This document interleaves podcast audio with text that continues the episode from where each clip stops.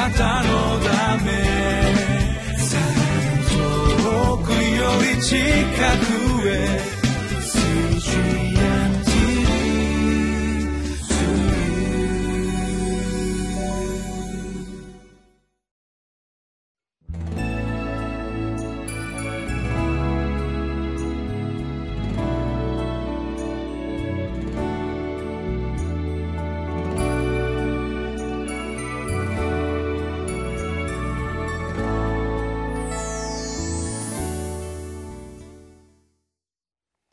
皆さんこんにちは。2月22日金曜日リビングライフの時間です。私は日本キリスト教団深沢教会牧師の斉藤敦と申します。本日も御言葉の恵みを共に味わってまいりましょう。本日私たちに与えられました聖書の言葉は新約聖書マルコの福音書16章1節から8節です。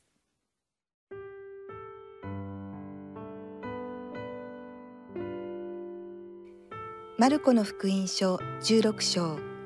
1節から8節。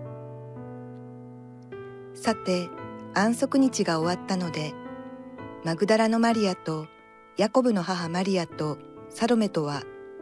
イエスに油を塗りに行こうと思い香料を買った。そして週の初めの日の早朝日が昇った時墓に着いた。彼女たちは墓の入り口からあの石を転がしてくれる人が誰かいるでしょうかと皆で話し合っていた。ところが目を上げてみるとあれほど大きな石だったのにその石がすでに転がしてあった。それで墓の中に入ったところ真っ白な長い衣をまとった青年が右側に座っているのが見えた。彼女たちは驚いた。青年は言った。驚いてはいけません。あなた方は十字架につけられたナザレ人イエスを探しているのでしょう。あの方は蘇られました。ここにはおられません。ご覧なさい。ここがあの方の収められたところです。ですから言って、お弟子たちとペテロに、イエスはあなた方より先にガリラヤへ行かれます。前に言われた通り、そこでお会いできます、とそう言いなさい。女たちは墓を出て、そこから逃げ去った。すっかり震え上がって気も転倒していたからである。そして誰にも何も言わなかった。恐ろしかったからである。私たちにとって信じられないことというのは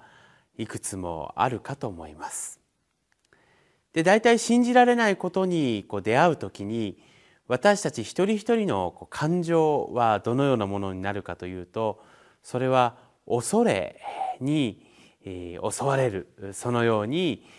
なることは決して少なくはありません。今日私たちに与えられましたマルコ福音書の16章。この16章をもってマルコ福音書は終わるわけですけれどもそれは主イエス・キリストの復活に関して描かれた最終章であると言われます。実際にイエス様が十字架にかけられて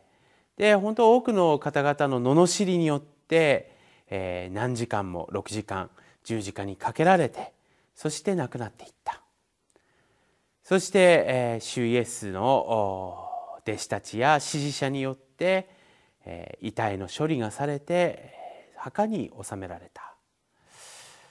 当時の墓は洞窟に遺体を納めるといったものでした。そしてその洞窟にはこう重い石の蓋がこう覆われることによって、まあ、その遺体が汚されないようにした、まあ、それが当時の墓であったわけです。ですからその墓の扉重い石の扉がこう開けられている。そして転がされているというのを見たらそこには何らかのこの恐怖心というものが生じるのは当たり前のことです。昔から墓荒らしという人たちがいました。多くはその墓荒らしは墓の中にその収められた装飾品なんかを盗むその盗賊が行うのが常でありました当時のこのイスラエルでもそのような墓荒らしはあったと言われています。しかし主イエスにはそのような財宝はありませんでした。むしろ国家を転覆させるような反逆罪を犯したその大悪人とされたものの墓でしたからもしその墓が荒らされるとするならばその主イエスを憎しと思った人たちによる犯行であったと想像するのはそんなに難しいことではなかったのです。ですからその主イエスの墓守りをしていた婦人たちは恐れたに違いありません。自分たちも変なそのような主イエスを反対し憎しと思っている人から襲われるのではないだろうかと考えるのはごくごく当たり前のことでありました。しかしその婦人たちにとってその恐れというものは消えることなくそしてさらに驚いた出来事として復活の主イエスが現れる。そのことが見つかいによって知らされた。ということだったのです。5節と6節をちょっとお読みしたいと思います。それで墓の中に入ったところ真っ白な長い衣をまとった青年が右側に座っているのが見えた。彼女たちは驚いた。青年は言った。驚いてはいけません。あなた方は十字架につけられたナザレ人イエスを探しているのでしょう。あの方はよみがえられました。ここにはおられません。ご覧なさい。ここがあの方の収められたところです。ここで青年が登場します。おそらく神の御使いがこれら婦人たちに対して主がなされたことが一体何であるかということを明確に伝えるために使わされた存在であろうと言われていますそしてそこにはすでに主イエスの遺体はないということが告げられます。しかしそこには白い衣をまとった青年がいることによってそれは自分たちの命を脅かす存在であるそのような盗賊であるとか強盗であるとかまたその乱暴な暴力的な人ではないということを婦人たちは理解することができたのです。しかしこれは非常に現実離れしていたことでありましたからやはりそう簡単に恐れは拭えません。神様は私たち人間の弱さをよくご存知です。だから私たち人間がどのようにその恐れから解放されるかというその方法もご存知です。だからこそこの青年は婦人たちにこのように告げるようにと命じられたのです。7節をご覧ください。ですから言ってお弟子たちとペテロにイエスはあなた方より先にガリラヤへ行かれます。前に言われた通りそこでお会いできますとそう言いなさい。女性たちは相変わらず恐れていました。しかしその恐れから解放されるただ一つの方法は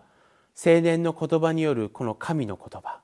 ガリラヤへ行きなさいというものだったのです。ガリラヤそれは主イエスと弟子たちが出会った場所でした。そしてこのガリラヤから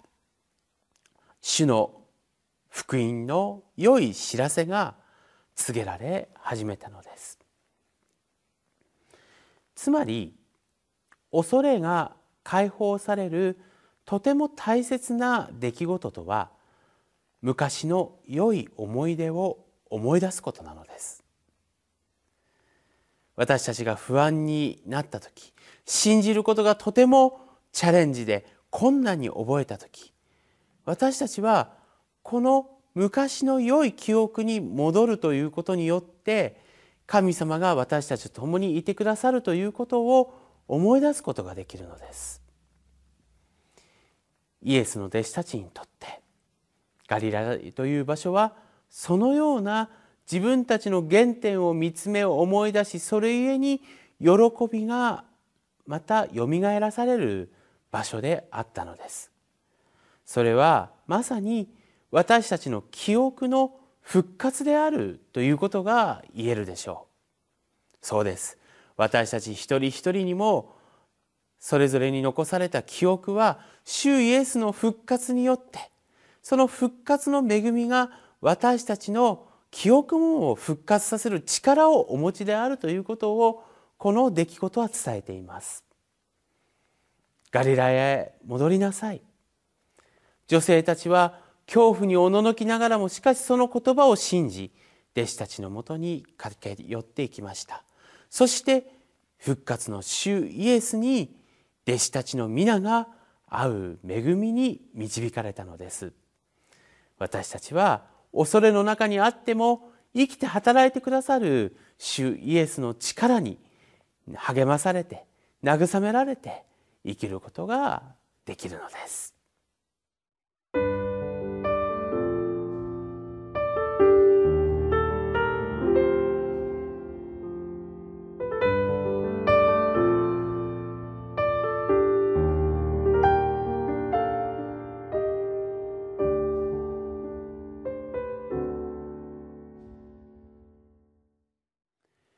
神は婦人たちを用いて何をされようとしたでしょうか？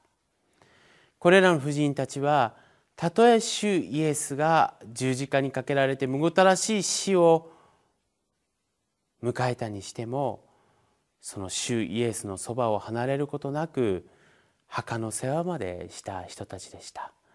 そういう意味で言えば主イエスとの交わりの記憶に新しくまたその記憶を大切にした人たちでした。神はその婦人たちの主イエスとの交わりにおける良い思い出をお持ちになられました。そしてそれは復活の主イエスがまた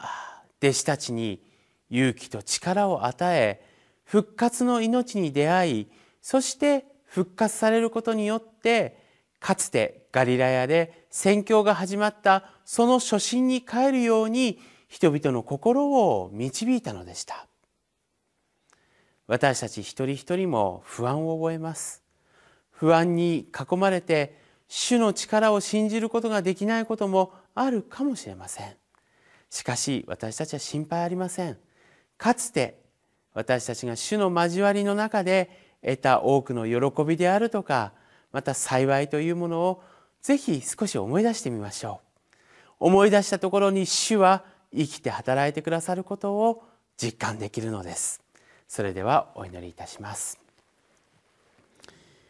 私たちを復活の命へと導き必要に応じて全てを思い出してくださる主よ。